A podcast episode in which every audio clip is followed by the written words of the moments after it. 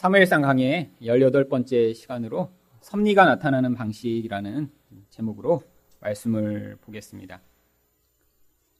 얼마 전 SNS에 한 소녀가 병실에 누워있는 사진이 올라왔습니다. 다섯 살 된 소녀인데 크리스마스까지 멀쩡하던 소녀가 갑자기 DIPG라고 하는 소화성 뇌종양으로 판정을 받고 갑자기 상태가 나빠져서 지금 혼수 상태에 있다라고 합니다. 그런데 저렇게 혼수 상태에 빠진 그 소녀 옆에 할아버지가 참 망연자실한 표정으로 울부짖고 있는 그런 사진이 SNS에 올라왔습니다. 사람들이 그 사진 밑에다가 이런저런 댓글을 달았더군요. 대부분 너무너무 안타깝다. 크리스마스가 저렇게 즐겁게 놀고 노래하던 그런 아이가 그렇게 며칠 만에 저런 혼수 상태에 빠지다니. 그런데 그 댓글 중에 이런 글이 있었습니다. 이걸 보면 신은 없는 것 같아. 한 사람이 이렇게 거기에 썼더니 그 밑으로 사람들이 자기만의 신관을 계속 표현하며 이런 댓글들을 달더군요. 신이 있는데 이러면 직무유기죠. 혹은 신이 있다고 해도 못된 신일 거예요. 사람들이 이렇게 댓글을 다는 그것을 보며 사실 많은 사람들이 거기에 공감하는 글을 보았습니다.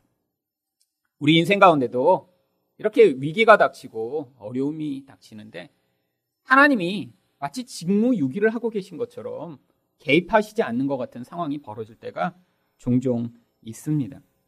그런데 성경을 보면 성경에서는 하나님이 각 개인의 삶에 아주 세밀하게 개입하시고 계시는 것처럼 묘사를 하고 있죠.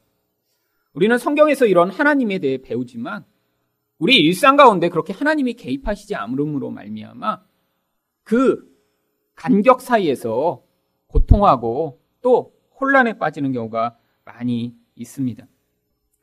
이렇게 하나님이 하나님의 백성의 삶 혹은 온 세상 가운데 개입하셔서 하나님이 목적하신 것을 이루고 계신 것을 우리는 신학적 용어로 섭리라고 부릅니다.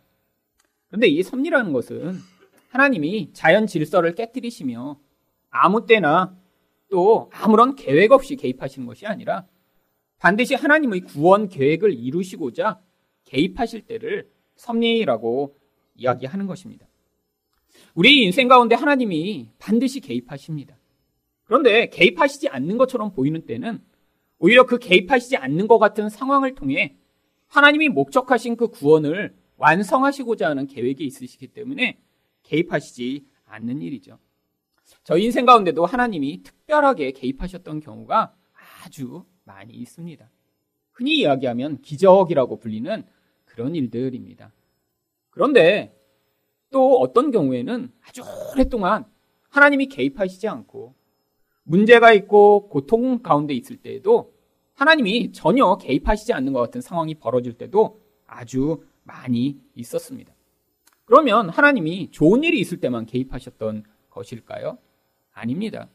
하나님이 그렇게 개입하시지 않는 것 같은 상황을 통해 오히려 제가 그 상황 가운데 저희 연약함을 깨닫고 하나님을 더 깊이 의지하고 또 저희 죄를 벗어나게 되는 과정을 지나가면서 오히려 그 개입하시지 않는 것조차 하나님의 섭리였던 것입니다.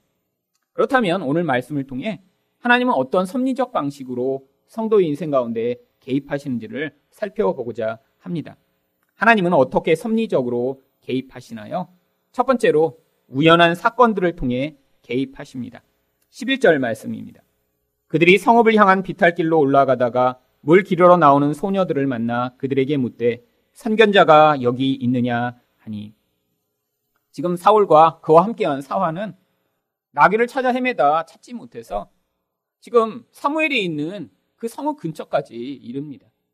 그런데 거기서 이 사울의 사환이 아, 이곳에 아주 신령한 그런 선지자가 있는데 아, 우리가 이렇게 찾지 못하는 암나귀들을 어디 있는지 좀 물어보지 않겠냐고 제의를 하죠. 사울은 처음에는 아 돈이 없어서 난 물어보러 갈 수 없다라고 하다가 사환이 자기 돈을 내면서 어, 이곳으로 인도하여 지금 성읍에 이른 상황입니다. 가서 모르는 동네니까 물어본 거예요. 마침 소녀들이 저녁 무렵이라 이제 물을 기르러 나오고 있었습니다. 소녀들한테 물어보니까 12절에서 그들이 이렇게 답을 합니다. 그들이 대답하여 이르되 있나이다. 보소서 그가 당신보다 앞서갔으니 빨리 가소서. 백성이 오늘 산당에서 제사를 드림으로 그가 오늘 성읍에 들어오셨나이다. 아마 사무엘은 성 밖에 살고 있었던 것 같습니다. 근데 마침 성 안에서 이렇게 제사를 드리고 같이 식사를 하는 자리가 있어서 방금 전에 사무엘이 성 안으로 들어갔다고 이야기를 합니다. 그런데 이렇게 얘기했으면 충분히 모든 정보가 전달이 됐잖아요. 13절에서 그런데 이들이 반복하여 또 똑같은 이야기를 합니다. 당신들이 성읍으로 들어가면 그가 먹으러 산당에 올라가기 전에 곧 만나리이다. 그가 오기 전에는 백성이 먹지 아니하나니 이는 그가 재물을 축사한 후에야 청합을 받은 자가 먹음이니이다. 그러므로 지금 올라가소서 곧 그를 만나리이다 하는지라. 앞에서 아, 곧 가면 만난다고 얘기를 했는데 아주 길게 세 번이나 반복해서 가면 곧 만날 거예요. 아, 이런 이런 일이 있으니까 반드시 만날 거예요. 왜 소녀들이 이렇게 사울에게 아주 친절하게 이야기를 하고 있는 것일까요? 여러분, 사울은 어떤 사람이죠? 이스라엘 전체에서 가장 잘생기고 가장 키가 큰 사람입니다. 아니, 한 마을에 이전엔 보지 못한 그런 키가 훤출한 청년이 와서 물어보니까 소녀들이 야, 말 한마디라도 더 해보자 라는 마음으로 지금 아주 친절하게 지금 이야기를 하고 있는 것이죠. 이들의 이야기대로 14절에서 바로 사울이 사무엘을 만나게 됩니다. 그들이 성읍으로 올라가서 그리로 들어갈 때 사무엘이 마침 산당으로 올라가려고 마주 나오더라. 여러분 성경에는 이 마침이라는 단어가 가끔씩 등장합니다. 그럼 이 마침이라는 단어는 세상에서는 어떤 그런 표현으로 사용되는 것인가요? 우연히 마침 갔는데 거기에 무엇이 있거나 마침 누구를 만나게 되는 그런 우연한 사건들을 설명할 때 마침이라는 표현을 쓰죠. 그런데 성경에서는 그렇지 않습니다. 인간적 시각으로 볼 때는 우연한 사건이에요.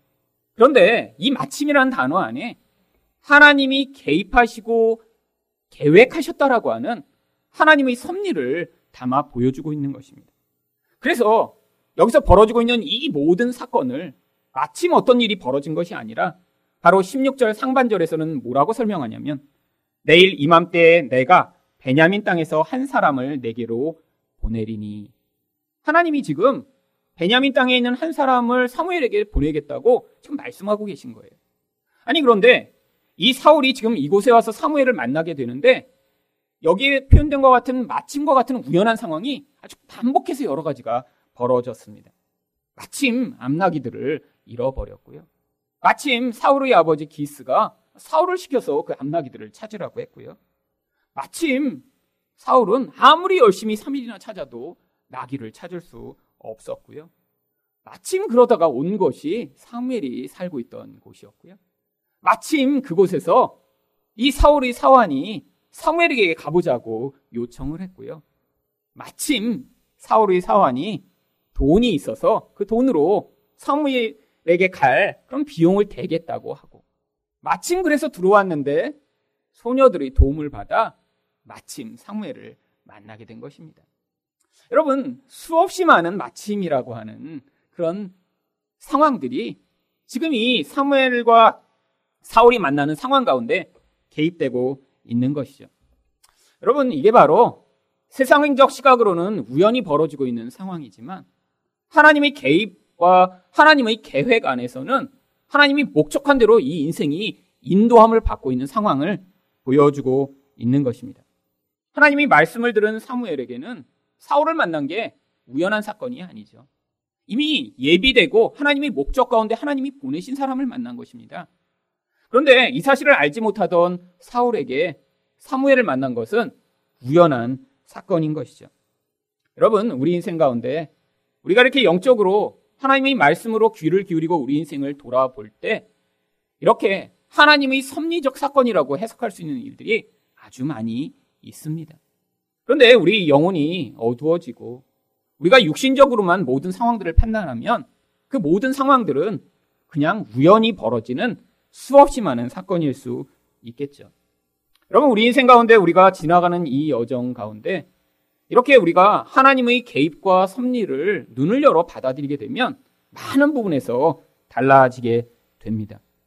여러분, 우연히 벌어졌다면 그렇게 벌어진 상황은 또 우리가 벗어나도 되고 내가 하지 않아도 되고 또 내 마음대로 내가 원하는 다른 것들을 추구해 나갈 수 있는 그런 아무것도 아닌 그런 상황이겠죠.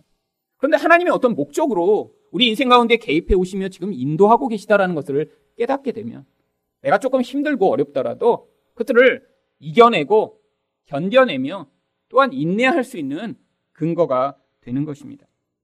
여러분, 이곳에 결혼하신 분들이 많으신데 어떻게 결혼하게 되셨나요? 사실 마침 거기에 갔는데 그 사람이 거기 있었고 마침 거기에서 그 사람이 나한테 눈길을 보냈고 마침 내가 그 사람 좋아하는 마음이 들었고 아니 생각해보면 마침이라는 표현들이 적용될 만한 일들이 있었기에 결혼한 것처럼 보이죠. 아니 우연한 사건들이 연속입니다. 아니 내가 그때 거기 안 갔으면 아니 그 사람이 나한테 소개팅 해주겠다고 했을 때 싫다고 했으면 아니 이런 사건들이 개입됐으면 절대로 만나지 못할 사람인데 돌아보니까 결혼을 했죠.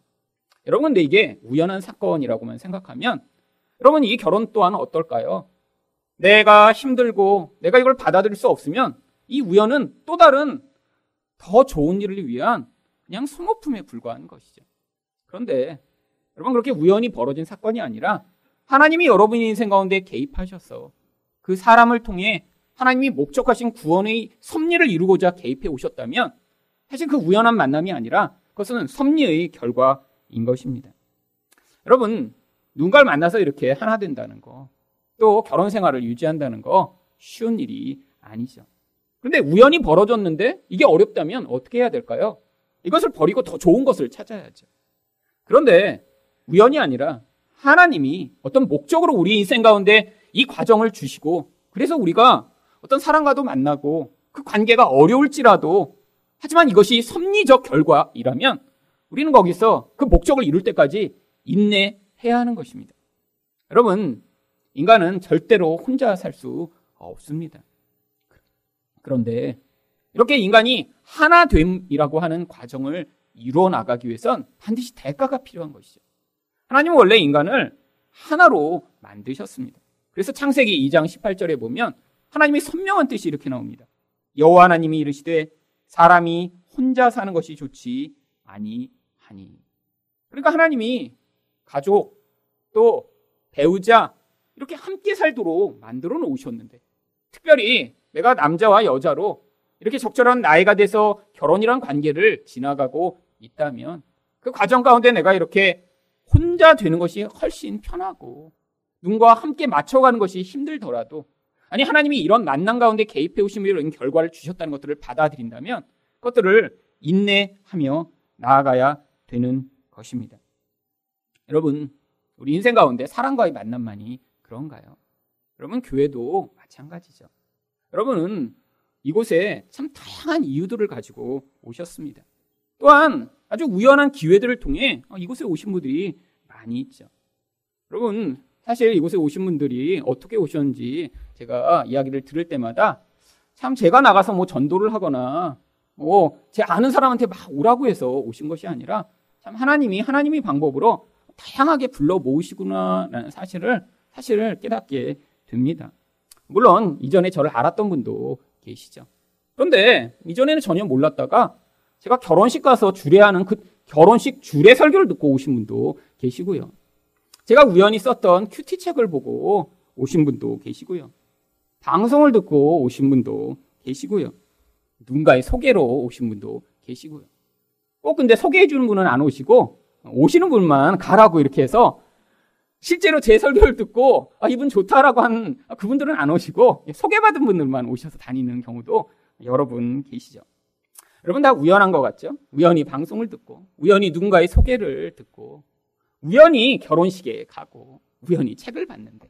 그런데 사실은 이 교회를 통해 여러분의 신앙이 성장하고 있으며, 또한 이곳에서 바로 그 구원의 여정 가운데 꼭 필요한 것들을 공급받고 계시다면, 여러분이 이 교회를 만나신 것, 이 교회가 이곳에 세워진 것은 우연한 결과가 아니라 하나님의 섭리적 결과인 것입니다. 여러분, 하나님이 섭리로 인도하셨다고 항상 좋은 일만 있나요? 아닙니다. 여러분, 하나님이 섭리가 어떤 목적으로 주어진다고요? 우리 성장과 변화를 도모함으로 말미암아 우리가 죄에서 벗어나고 온전케 되도록 만드시고자 개입해 오시는 것이죠. 여러분, 그래서 결혼이 힘든 것입니다. 분명히 하나님의 인도하심이 있었어요. 결혼할 때 여러분 기도하셨죠? 아, 이 사람이 맞따라가는 확신 가운데 결혼하셨죠? 그런데도 결혼이 힘들잖아요. 왜요? 결혼이 바로 이런 한 사람의 성숙과 변화를 위한 과정이기 때문이죠. 여러분, 교회도 마찬가지입니다. 여러분, 이 교회 시작할 때 큰 은혜로 이 교회가 시작되었고, 또 여러분도 이 교회에 오실 때 여러 가지 하나님의 개입과 은혜 가운데 시작되었지만, 여러분, 그랬다고 이 교회가 어려움도 없고, 이 과정 가운데 늘 모든 것들이 잘 되어 나가는 상황만이 있을까요?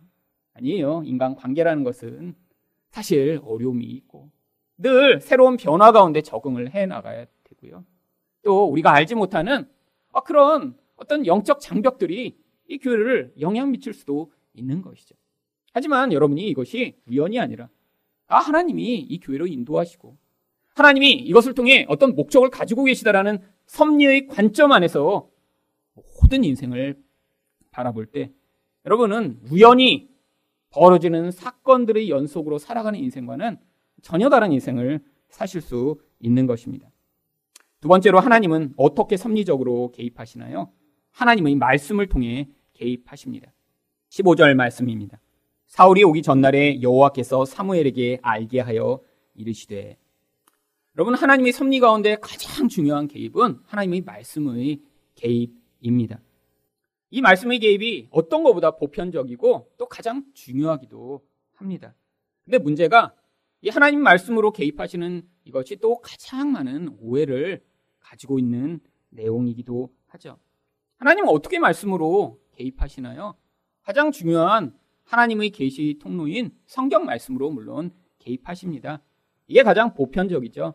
여러분들이 이렇게 말씀을 들으시면서 깨닫고 하나님의 뜻을 알아나가는 이 과정. 물론 아주 구체적이고 내가 뭘 해야 되는지에 대한 그런 말씀은 아니지만 그것보다 훨씬 더 중요한 우리 인생의 방향성을 배우게 되고 내가 어떤 존재인가를 깨닫게 되며 그 상황 가운데 하나님이 목적하시는 길로 나아갈 수 있도록 도움을 받는데 이 하나님의 말씀처럼 중요한 것이 없습니다. 여러분 그런데 이 하나님 말씀만으로 지금 말씀하시나요? 아니에요.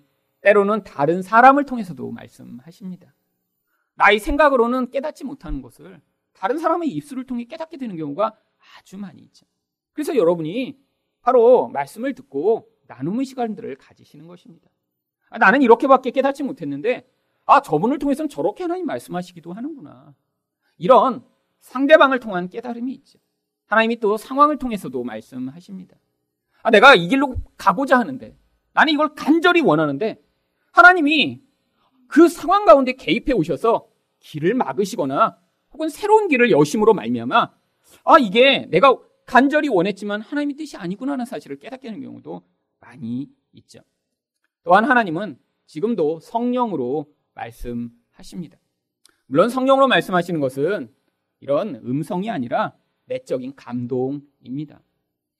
하나님과 깊은 관계에 있으며 또 말씀이라는 것으로 자기 안에 있는 내적 틀을 잘 배워나가며 관계를 맺다 보면 하나님이 때로는 내가 알지 못하던 것, 또 내가 해야 될 것들을 성령의 감동으로 말씀하신 경우가 있는데 이것은 우리 내면적인 그런 욕심과 두려움에 자주 미혹되고 영향을 받기 때문에 반드시 분별이 필요한 것입니다. 여러분, 하나님이 이렇게 말씀하시는데 중요한 것은 하나님이 말씀하시는 그 내용이 도대체 무엇을 말씀하시냐 하는 거예요. 여러분 여기 계신 모든 분들이 다 하나님의 음성을 듣고 싶어 합니다. 그런데 우리가 하나님이 어떠한 내용을 가지고 말씀하신지를 알지 못하면 사실은 내가 원하는 음성을 듣고자 하는 경우가 많이 있어요. 여러분, 사실 청년 때는 어떤 음성을 가장 듣고 싶나요? 언제 결혼하게 될까? 누구랑 결혼하게 될까? 여러분, 그래서 결혼을 했어요. 그럼 이제 더 이상 하나님 음성을 듣고 싶지 않나요? 아니에요. 이 사람이 언제쯤 변할까? 아, 나는 언제쯤 좋은 집으로 이사 가게 될까? 아니, 언제쯤 내 삶은 안정되게 될까? 아니, 끊임없이 사실은 이런 것들을 우리는 알고자 하죠. 여러분 세상에서는 이런 것들을 알려준다는 사람들이 있습니다. 그들을 뭐라고 부르나요? 점장이라고 부르는 거죠. 아니, 이 주식을 사면 될까요? 여러분, 점장이한테 가서 물어봐도 여러분 모릅니다. 여러분, 점장이들이 그거 알면 지금 점장이들이 다 떼부자개예요. 여러분, 아무도 몰라요. 사실은 점장이들이 그래서 가장 많은 동네가 어떤 동네냐면 가난한 사람들이 가장 많이 사는 동네예요. 그래서 점집이 많다 그러면 아, 이 지역의 수준이 좀 낮구나라고 알죠. 여러분, 점장이들이 그렇게 다알수 있으면 자기들이 왜 이렇게 가난하게 살겠어요? 여러분, 모릅니다. 근데 심지어는 교회의 목회자들 가운데도 아, 기도하면 하나님이 이런 것을 알려주신다라고 얘기하는 사람이 있어요. 어느 지역으로 이사 가면 아, 집값이 오를 거다. 아니, 네가 이런 선택을 하면 너에게 좋은 일이 벌어질 거다. 그러면 이건 하나님이 어떻게 말씀하시는지를 전혀 알지 못하는 무식한 그런 반응입니다. 여러분, 오늘 말씀을 보시면 하나님이 어떠한 특정한 내용에 대해서 말씀하시는데 다 목적이 있으신 거예요. 16절 상반절 말씀을 보시면 내일 이맘때에 내가 베냐민 땅에서 한 사람을 내게로 보내리니 너는 그에게 기름을 부어 내 백성 이스라엘의 지도자로 삼으라. 여러분 굉장히 구체적으로 말씀하십니다. 아, 내일 누가 올 거래. 그 다음에 그 온 사람에게 기름을 부으라고 하나님이 구체적으로 말씀하시죠. 여러분, 지금도 하나님이 이렇게 구체적으로 말씀하시나요? 네. 하나님이 이렇게 구체적으로 말씀하실 때가 있습니다. 근데 여러분, 아침에 일어서 지금 하나님 음성을 듣고 교회 오신 건가요? 일어났는데 하나님이 오늘은 예배 드리러 가라. 어, 네. 그리고 오시고. 오늘은 점심도 먹어라. 어, 네. 점심 먹고. 그럼 하나님 그렇게 말씀하시나요? 저녁은 오늘은 설렁탕으로 먹으렴. 아, 그럼 그 음성 듣고 설렁탕 드세요? 아니잖아요. 근데 도대체 하나님이 왜 이렇게 구체적으로 말씀하시죠? 여러분, 하나님이 구체적으로 말씀하실 때는 반드시 그 내용이 바로 이 구원이라고 하는 것과 밀접하게 연관되어 있을 때 하나님이 구체적으로 말씀하세요. 여러분, 지금 사무엘에게 이렇게 구체적으로 말씀하신 건 이 사울이라는 사람을 왕으로 세우는 일이 바로 이 이스라엘 역사 가운데 아주 중요한 구원사적 의미가 있기 때문에 지금 구체적으로 말씀하시는 것입니다. 저희 인생 가운데도 하나님이 굉장히 구체적으로 말씀해 오셨던 경우들이 많이 있습니다. 여러분 그런데 돌아보면 그렇게 구체적으로 말씀하시는 것마다 뭘 해라 하지 말아라 이런 종류의 이야기가 아니라 그게 바로 이런 구원이라고 하는 것과 아주 밀접하게 연관되어 있기 때문에 제가 그 말씀을 듣고 순종하거나 불순종하는 것이 저희 성장과 변화를 위한 아주 중요한 일이기 때문에 하나님이 말씀해 오셨던 경우들입니다. 제 인생 가운데 하나님이 이런 구체적 음성을 가장 많이 들었던 영역이 바로 돈에 대한 것입니다. 아니, 하나님이 왜 돈에 대해서 이렇게 구체적으로 말씀하시죠? 저희 인생의 특별한 상황과 환경이 바로 이 돈에 대한 구체적인 하나님 음성을 듣고 또 따라갈 수밖에 없는 상황을 만들었기 때문이죠. 20대 초반에 저희 집이 완전히 망해서 도대체 살아갈 수 없는 아주 찢어지게 가난한 상황이 되었습니다. 여러분, 이 돈이라는 것이 있을 때는 모르지만 이렇게 하나도 돈이 없어져 버리면 그것이 그 사람의 완전한 본질과 자존심과 또한 모든 욕구를 다 파괴하고 끊임없는 불안으로 인도해 갑니다. 돈이 없으니까 끊임없이 제가 고통하기 시작한 거예요. 여러분, 그런데 하나님이 이 돈에 대한 말씀을 통해 사실은 돈 자체를 이야기하는 것이 아니라 그 돈에 의존되어 있는 저희 영혼의 근원, 이 근원 안에서 어떤 변화가 필요한지를 말씀해 가심으로 말미암아 저를 변화시키시고자 사실은 이 돈에 대한 음성을 끊임없이 구체적으로 말씀하셨던 것이죠. 여러분, 그런데 도대체 돈에 대해서 어떤 말씀을 하나님이 하셨을까요? 여러분, 사실 제 인생 가운데 거의 절반은 정말 아주 찢어지게 가난한 인생을 살았습니다. 여러분, 그런데 하나님이 하셨던 음성은 항상 동일해요. 여러분, 돈이 없는데 하나님이 이런 음성을 저한테 하신 적은 한 번도 없습니다. 이승아, 내일 이맘때 어떤 머리가 하얀 분이 너를 찾아갈 텐데 그분이 봉투를 내밀거든 받아라, 그냥. 그 안에 삼자로 시작하는 게 들어있을 거다. 여러분, 한 번도 이런 음성은 들어본 적이 없어요. 근데 저한테 하나님이 늘 말씀하셨던 아주 구체적으로 말씀하셨던 아니 수백 번이나 이제까지 말씀하셨던 대부분의 음성은 남한테 돈 주라고 하는 것이었습니다. 아니 누가 저한테 돈을 준다는 얘기는 한 번도 못 들어봤는데 아니 남을 돈을 주라는 얘기는 왜 이렇게 구체적으로 말씀하시는 하셨을까요? 바로 이게 저희 구원과 관련된 문제였기 때문입니다. 여러분, 누군가 돈을 준다라고 하는 것을 듣고 내가 믿음을 가지기를 하나님 원하시지 않으세요. 그냥 하나님을 믿기를 원하시는 거예요. 지금 당장 눈에 보이는 것이 없어도, 아니, 막막해도, 전기 끊긴다고 빨간색 슬립이 날라와서, 어, 여보, 전기 끊기면 어떻게 해야지? 불안감 가운데 있어도, 그 불안과 상황 때문에 낙심하지 아니하고, 하나님이 나의 인생을 책임져 주셔. 하나님이 인도하셔라는 믿음으로 하나님께 반응하기 원하시기 때문에 하나님은 절대로 돈 주신다는 얘기는 하신 적이 없었습니다. 그런데 신기하게 20대 초반에 그렇게 집이 망했고 그리고 제가 이 교회를 시작하고 월급을 받기까지 그 20여 년이 긴 긴 세월을 하나님이 계속해서 공급해 주셨어요. 다양한 방법으로 예상하지 못하는 상황을 통해 하나님이 먹여주시고 입혀주시고 은혜를 베풀어 주셔서 사실 여기까지 올 수 있게 된 것이죠. 여러분 그런데 남한테 돈을 주는 거는 왜 자꾸 말씀하시는 것일까요? 여러분 돈이 있을 때 주는 거는 쉽습니다.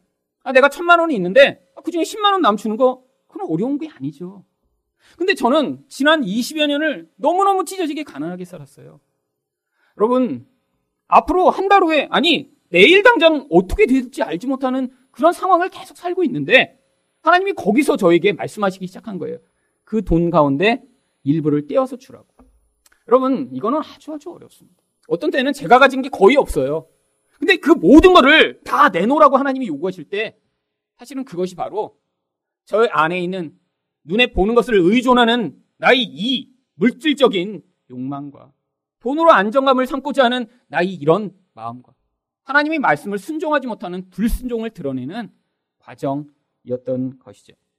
여러분, 그래서 돈에 대한 말씀이 저희 영혼 가운데 있는 이런 성장과 변화를 위한 개입으로 지난 20년간 가장 많은 음성을 구체적으로 듣게 된 것입니다. 여러분 근데 이렇게 하나님 음성을 듣고 또 때로는 불순종하기도 하고 또 그러다 징계를 당하기도 하고 아니 그러다가 순종하기도 하면서 무엇을 경험한 줄 아세요? 눈으로 볼 때는 절대로 할 수 없는데 내가 순종하고 반응했더니 그 열매와 그 기쁨이 얼마나 큰가를 계속해서 맛보았던 것이죠. 여러분, 미국에서 특별히 그런 특정한 환경 가운데 아주 이 일을 많이 맛봤습니다. 왜? 내가 가진 것이 정말 없는 상황에서 하나님이 어떻게 그걸 통해 놀라운 일을 행하시는지를 경험할 수 있었으니까요. 어느 날, 사실 옆집에 미국인 목사님 가정이 사실 경제적으로 굉장히 어려운 것은 알고 있었는데, 사실 그 집 이제 둘째 딸이 대학교를 갔는데, 그 둘째 딸이 이제 대학교에 미국에 가면 부모가 다 이제 아이를 차에 태우고 학교까지 데려다 주거든요. 근데 저희가 살고 있는 것은 텍사스인데 그 딸이 플로리다에 있는 학교에 이제 합격을 했다는 거예요. 그런데 플로리다까지 텍사스에서 이렇게 아이를 데려다 줘야 되는데 그 데려다 줄 여행 경비가 없다라는 얘기를 듣게 됐습니다. 아주 우연한 기회를. 그런데 그때부터 제 마음 가운데 그 가정을 어떻게든 내 돈을 떼어서 여행 경비를 내가 줘야 될 것 같은 그 부담감이 너무너무 커지는 거예요. 차라리 하나님이 김일승 천불 보내 아, 이렇게 그냥 전보로 보내시거나 문자를 보내시면 훨씬 쉬워요. 근데 제 자체도 돈이 없는데 아니 옆집 플로리다 그 아이 데려다 주는데 왜 돈을 줘야지? 이런 불안감과 거부감이 있는 상황이 하나님 말씀하시니까 고민을 하고 결정을 해야죠. 근데 하루 고민해 봤더니 너무 확실해. 아니, 하도 그런 걸 많이 해 봤더니 이건 막 하루 고민할 것도 아니고 아, 맞나 보다, 맞나 보다. 그래서 첨부를 은행에서 찾아서 그래고 봉투에 넣어서 그래고 우편으로 보냈습니다. 우편으로. 옆집에 가서 직접 주면 사는 동안 서로 얼마나 불편하겠어요. 그래갖고 우편으로 보냈는데 우편으로 보냈으니까 이걸 받았나 안 받았나 도대체 이 돈이 어떻게 됐을까 궁금한 거예요. 근데 뭐 가서 물어볼 수 없잖아요 또. 가서 받았냐고 우편으로 뭐 혹시 모은 거 받았냐고 물어볼 수 없으니까 그냥 있었는데 며칠이 지났습니다. 밤에 자고 있는데 12시가 넘어서 어떤 한국 목사님이 전화를 한 거예요. 아, 급한 일인가 보다 해서 가서 받았더니 아니 뭐 컴퓨터에 제가 무슨 문제를 보내드렸는데 그게 안 열린다고 밤 12시가 넘어서 전화를 한 거예요. 그래갖고 겉으로는 친절하게 아, 다시 보내드리겠다고 하고 속으로는 이런 그냥 그냥 경우가 없는 인간을 봤나 이거 12시 넘었는데 이렇게 전화라고 그래. 아, 화가 나기 시작했어요. 아, 근데 문제는 자다가 깼더니 잠을 아침까지 못 자는 거예요. 새벽까지 잠을 못 자다가 새벽에 잠이 들었습니다. 아, 그래서 그날 스케줄이 완전히 망친 거예요. 새벽에 일어나서 차곡차곡차곡 아침 9시면 도서관에 가서 상쾌한 마음으로 컴퓨터를 열고 묵상을 하고 있어야 되는데 깨보니까 11시예요. 그러니까 또 아침에 깨서 화가 난 거예요. 아니 그냥 밤 12시에 전화해갖고 그냥 성경 공부 오지 말라고 해야 되나 그냥 이런 그냥 기본적인 어떤 이렇게 그냥 그 상식이 없어 뭐 이런 마음으로 제가 이제 늙지막히 이제 불평하면서 이제 챙겨갖고 그때 나가려고 나갔더니 12시가 됐죠. 뭐. 근데 나가는데 갑자기 옆집 문이 털컥 열리더니 옆집 네 가족이 다 쏟아져 나오는 거예요. 아 그러더니 저를 보더니 하이 하더니 물론 이후의 대화는 다 영어로 했던 대화입니다. 그래서 이제 영어로 대화를 하기 시작했습니다. 갑자기 그러더니 그 아주머니가 그러는 거예요. 물어보지도 않았는데 아 오늘 우리 딸 플로리다에 지금 데려다 주러 지금 출발하는 길이라고. 하나님이 지난주까지 돈이 없어서 이 아이를 못 데려다 줄 것 같아서 지금 너무너무 불안하고 힘들어서 그랬더니 하나님이 정말 하늘의 까마귀를 통해 돈을 보내주셔서 다 여행 경비가 그저께 들어와서 우리가 오늘 떠나게 됐다고. Praise the Lord. 막 그러면서 막 너무 행복해갖고 막 얘기를 하는데 제가 그 이야기를 듣는데 그 마음에 있던 모든 불평이 사라지며 아, 이 이야기 듣게 하시느라고 우리 목사님이 어제 밤에 전화를 하셨구나. 감사한 마음이 막 들기 시작하는 거예요. 안 그랬으면 모르고 새벽에 저는 가서 도서관에 앉아 있다고 왔을 텐데. 그렇게 늦게 일어나게 만들어서 아, 그 이야기를 듣는데 마음에 막 감동이 싹 트죠. 굉장히 무뚝뚝한 그런 미국 가정이었는데도 막 그 감동으로 하나님이 이런 일을 행하셨다고 너무 감사하다고 하며 나가는 모습을 볼때그 감동. 여러분, 제가 미국에 있는 동안 그런 경험들을 수백 번을 했습니다. 하나님이 불가능한 곳에서 그런 하나님의 마음을 배우는 것을 통해 무슨 일을 행해 나가신지를 가르치시며 진짜 감동, 진짜 기쁨, 하나님 백성으로 하나님 뜻을 따라가는 사람이 맛보는 그 은혜가 무엇인지를 경험하게 해주신 것이죠. 물론 한국에 와서도 하나님이 말씀하실 때마다 순종하고 다른 일들을 많이 했습니다. 여러분 근데 저는 예전에 개인적으로 이렇게 하나님이 계속 저를 훈련하시면서 물론 이것이 저희 구원을 위한 아주 큰 도구가 됐습니다.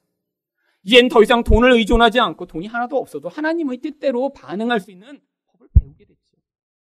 그런데 그것이 저희 개인을 위한 것이 아닌 사실을 목회를 시작하며 깨닫게 된 거예요. 여러분 그런데 교회를 하다 보니까 저희 개인의 문제가 아니더라고요. 바로 이 교회를 통해서 하나님이 어떻게 이런 구원의 과정들을 이뤄나가시는지를 우리가 함께 섭리적으로 참여하도록 말씀하신다는 것을 깨달았습니다. 여러분, 우리 교회가 남한테 이렇게 헌금으로 돕는 일이 정말 그런 교회 하나를 위한 그런 목적으로 하는 것이 아닙니다.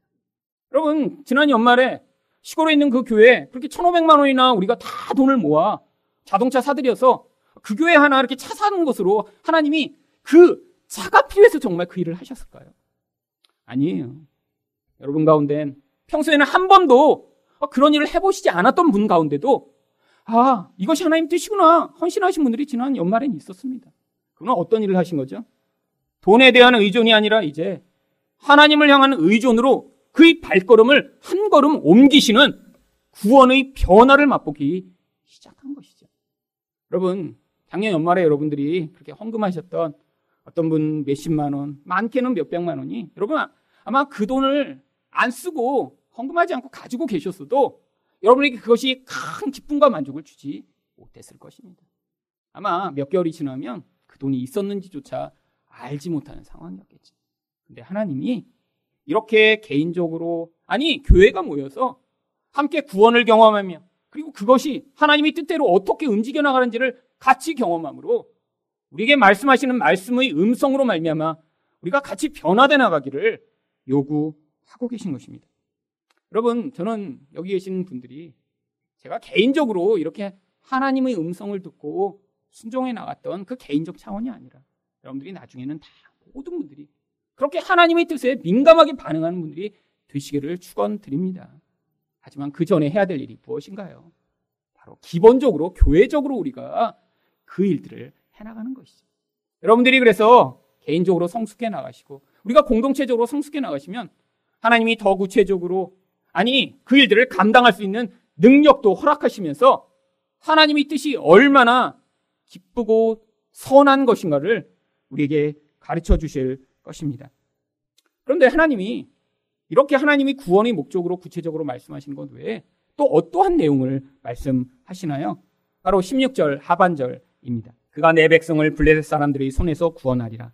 내 백성의 부르짖음이 내게 상달되었으므로 내가 그들을 돌보았느니라 하셨더니. 여러분, 이스라엘 백성들이 왕을 달라고 요구한 것은 사실 반역적인 것입니다. 하나님 말고 다른 왕이 필요하다는 거죠. 근데 여기서 하나님은 그렇게 말씀하시지 않아요. 아니, 이놈들, 너네가 왜 반역을 하냐, 이 나쁜 놈들아. 이렇게 말씀하시지 않고 뭐라고 말씀하세요? 내 백성을 블레셋 사람의 손에서 구원하고 니네가 너무 고통스러워서 기도하는 것을 내가 듣고 너네들 돌본다라고 하나님 말씀하세요. 그러면 이게 바로 하나님의 성품입니다. 말씀을 통해 하나님의 성품이 드러나고 있는 거죠. 여러분, 우리가 듣는 말씀이 바로 그건 거예요. 여러분, 설교를 통해 여러분 말씀을 읽으실 때 아니면 개인적 음성을 통해 그 하나님이 누구신가를 발견해 나가도록 여러분이 반역과 여러분의 죄악에도 불구하고 끊임없이 그 죄악을 심판하시지 않고 은혜로 반응해 나가시는 이 하나님을 경험하는 것. 이게 바로 하나님의 음성을 들어야 되는 중요한 이유입니다. 여러분 말이에요. 이게 이 음성을 듣지 못하면 우리는 어떻게 되는 줄 아세요? 그럼 우리는 완벽할 수가 없어요. 끊임없이 실패합니다.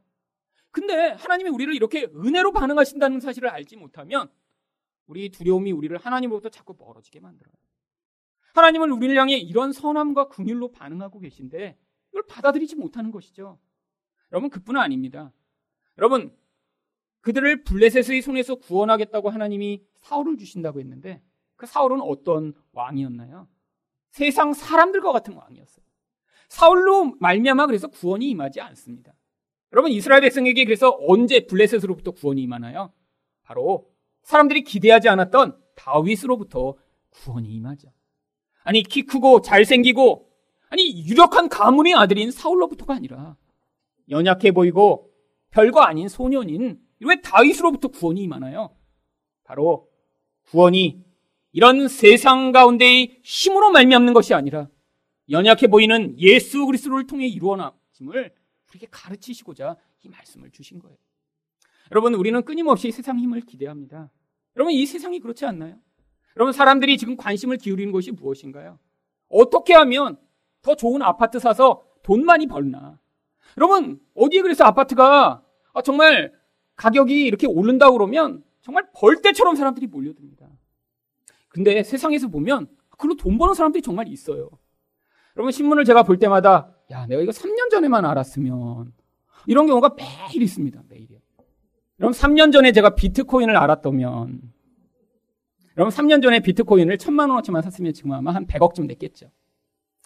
아, 그 정도는 아니더라도 3년 전에 제가 송파구 아파트가 그렇게 3년 만에 4억이 오를 줄을 알았더라면 그러면 아파트는 저는 살 뭐 능력은 안 되니까 이제 아파트를 사시고 싶은 분한테 추천이라도 이렇게 드렸을 텐데 여러분 그럼 지금 얼마나 신령한 목사로 이렇게 인정을 받겠어요?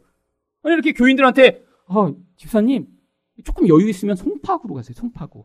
근데 갔는데 3년 만에 4억이 올랐어. 그럼 그 집사님이 감사함으로 11조 하시지 않을까요?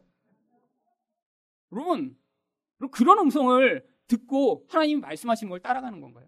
아니에요. 여러분 어떤 사람은 그걸 얘기해 준다는 사람이 있어요. 여러분 이게 다 사기입니다. 하나님이 우리에게 듣고자 하시는 음성은 뭐냐면 아니 이쪽이 맞는 것 같아서 아파트를 거기 샀어요. 근데 4억이 떨어졌어. 그래갖고 막 미칠 것 같아. 그런데 그 고통하는 과정을 통해 내가 평생 돈을 나의 우상으로 믿고 살았구나. 돈이 오르는 걸 기대하며 나의 욕망을 채우기를 원했구나. 근데 하나님이 그 돈이 나의 인생을 구원하지 아니하고 예수 그리스도 나를 구원하심을 가르치시고자 이곳으로 보내시거나라는 사실을 여러분이 깨닫고 그 음성을 듣고 계시다면 바로 오늘 사무엘에게 말씀하고 계시는 하나님의 섭리적 음성을 듣고 계신 것입니다. 여러분 바로 그 음성을 들으셔야 돼요. 여러분이 지금 뭐를 의존하고 살고 계신지 정말 여러분의 근원 안에 하나님이 정말 여러분이 주인이고 여러분을 주장하고 계신 분이신지 아니면 여러분 인생 가운데 다른 것이 여러분이 우상이며 주인이라 끊임없이 그것이 요동하는 대로 여러분의 인생이 지금 흔들리고 계신지 하나님은 지금 우리 인생 가운데 바로 예수 그리스도만이 주인이시며 우리를 구원하신다는 것을 가르치시며 말씀하시고자 하는 것입니다. 여러분, 여러분이 욕망의 소리를 따라가지 마세요. 아니, 다른 사람이 해주는 이렇게 되면 잘 된대더라. 이렇게 되면 부자 된대더라. 이렇게 하면 승진한 데더라. 아니, 좋은 일이 있을 거라고 얘기하는 그런 거짓말에 속지 마세요. 여러분 인생은 한 번은 좋을 수 있지만 영원한 기쁨과 만족은 하나님 나라에서 하나님이 선물로 주시는 것입니다. 여러분 아파트가 4억 원이 올라서 지금 당장 기쁠 수는 있겠죠. 근데 그게 진정한 기쁨을 가져올 수 있다면 하나님이 우리에게 다 그런 선물을 주실 거 아니에요. 아니에요. 여러분 거기에 진짜 기쁨이 없습니다. 그거를 고백하며 깨닫고 살아가는 인생이 바로 하나님의 섭리적 음성을 듣고 살아가는 인생인 것이죠. 여러분, 그리고 하나님이 마지막으로 또 무슨 말씀을 하시나요? 17절 상반절에 보시면 사무엘이 사울을 볼 때 여호와께서 그에게 이르시되 보라 이는 내가 내게 말하는 사람이니 이제 하나님이 구체적으로 알려주세요. 그런데 이 사울이 어떻다라고 17절 하반절에 하나님이 말씀하시 이가 내 백성을 다스리리라 하시니라. 바로 그 사울이 앞으로 다스리는 역할을 맡게 될 거라고 말씀하세요. 이 구절만 보면 아 이가 이제 왕이 될 거야라는 그런 의미처럼 보이지만 하나님이 여기서 특별한 평소에는 사용하지 않는 어떤 단어를 통해 이 사울이 앞으로 어떤 영적 의미를 가진 존재가 될 것인가를 지금 가르치고 계신 것입니다. 그러면 하나님 말씀하시는 음성이 바로 이렇게 우리에게 일상적으로는 깨닫지 못하지만 하나님이 말씀을 통해서 그 영적 의미를 깨닫도록 하시기 위해 말씀하시는 경우가 많이 있습니다. 여기서 내 백성을 다스리다라고 하는 야차르라고 하는 히브리어는 원래 이곳 빼고 나머지 성경에서는 항상 방해하다, 억지하다, 파괴하다라는 단어로 사용되는 단어입니다. 근데 이 사울한테 이 단어를 사용할 때 어, 사울이 파괴할 거야라고 번역하기가 이상해서 그냥 그런 억제함으로 어떤 것들이 움직이지 못하도록 하는 행위 가운데 나오는 한 의미인 다스리다라고 번역을 한 것이죠. 여러분 이게 사울에게 바로 왕의 역할을 맡기시는 영적 의미가 담겨 있는 것입니다. 여러분 사람들은 자기가 원하는 우리를 세상 사람처럼 만들어줄 왕을 구했어요. 하나님이 사울을 주시면서 사울이 너희를 잘 인도해서 너희를 축복해서 너희가 원하는 것을 줄 거야라고 말씀하시는 게 아니라 너희에게 이것이 징벌적 형벌의 의미로 주어짐을 지금 말씀하고 계신 것이죠. 여러분, 하나의 무성을 바로 이런 것을 듣는 것입니다. 육신적으로 내가 뭔가를 원했어요. 근데 그것에는 항상 영적 의미가 같이 담겨 있는 것이죠. 바로 그 영적 의미를 깨닫는 음성을 우리 인생 가운데 들을 때 사실은 우리가 표면적으로 살아가는 인생 가운데 하나님의 인도를 따라 그것이 바로 우리 구원을 완성하는 중요한 도구가 될 것입니다. 여러분, 육신적으로 생각할 때 여러분 얼마나 쉽게 반응하기 쉬운가요? 여러분 결혼해서 부부가 처음에 힘들면 대부분의 신혼부부들이 뭐라고 반응하는 줄 아세요? 첫 번째, 내가 결혼한 걸 후회한다라고 얘기를 해요. 내가 차라리 그냥 결혼하지 말걸. 그냥 그때 그냥 목사님 때문에 결혼했다고 이렇게 얘기하는 사람도 가끔 있어요. 제가 이제 결혼하라고 이렇게 하고 나면 제가 이렇게 그냥 꼭막 그냥 넌 반드시 결혼해야 돼 이렇게 하진 않지만 나중에 이제 저를 막 그냥 덤태기 세워갖고 그냥 목사님 아니었으면 결혼 안 했는데 막 이렇게 할까봐 그냥 아, 결혼하는 게 좋지. 하나님이 결혼하라고 하신 거고 이렇게 만나면 몇 년 만나면 결혼 안 하면 어떡해. 이렇게 해서 이제 결혼을 시키지만 근데 여러분 반드시 후회를 하는 사람이 있죠. 여러분 지금 이게 뭐예요? 표면적인 의미만 듣고 있는 거예요. 여러분 결혼의 진짜 영적 의미는 무엇인가요? 바로 거룩해 하기 위해 하나님이 결혼을 만드셨다고 이야기합니다. 근데 문제는 여러분 이건 다 알고 있어요. 여기 교회 오셨으면 이제 다 들으셔서 알아요. 아는데 하나님의 성을 개인적으로 못 듣고 있잖아요. 그러면 안다고 그대로 삽니까? 그럼 화내는 거 나쁘다고 다 안다고 다 화 안 내고 사나요? 남 사랑하는 거 좋은 거 아는데 다 사랑하고 사세요? 여러분 하나님의 음성을 개인적으로 들어야 되는 거예요. 여러분 표면적 의미가 아니라 바로 그 상황 가운데 담겨 있는 진짜 영적 의미를 우리가 들을 때까지 기도하는 것입니다. 여러분 하나님이 거룩하게 결혼을 만드셨다면 이렇게 기도하지 마세요. 하나님 헤어져도 되어나나요? 그럼 아무리 기도해도 하나님이 된다라고 말씀 안 하세요. 그럼 우리 죄성이 자꾸 그 음성을 듣고자 하는 거죠. 그럼 그럼 뭐라고 기도하셔야 되나요? 하나님 이 사람을 더 사랑하려면 어떻게 해야 되나요? 그럼 그 음성을 들으셔야죠. 그럼 뭐라고 말씀하시겠어요? 여러분 제가 답을 드려도 소용이 없더라고요. 이건 개인이 들어야 돼요. 제가 하나님이라면 아마 이렇게 말씀하실 거예요. 네가 죽기까지 사랑해라. 그러면 또 뭐라고 물어보셔야 돼요? 하나님 이 사람을 더 이해하려면 어떻게 해야 되나요? 또 똑같이 말씀하시겠죠. 네가 죽어야 한다. 그러면 사실 성경에는 죽는 것밖에 없습니다. 죽음과 부활, 예수님처럼 사는 거예요, 그렇게. 여러분, 그래서 우리 인생 가운데 내가 이해할 수 없는 상황, 사랑할 수 없는 사랑, 받아들일 수 없는 상황 가운데 있는 영적 의미를 우리가 받아들여. 바로 그 안에서 내가 죽고 예수 그리스도의 능력으로 살아가는 그 부활의 능력을 맛봄으로 말미암아. 바로 일상 가운데 경험하는 바로 이 모든 일상과 일상적 음성까지도 바로 하나님의 놀라운 섭리적 개입으로 우리 인생에 개입돼. 그것이 우리를 변화시키고 또 그렇게 변화된 사람으로 말미암아 하나님 나라가 임하는 놀라운 축복이 임하게 되기를 예수 그리스도 이름으로 축원드립니다.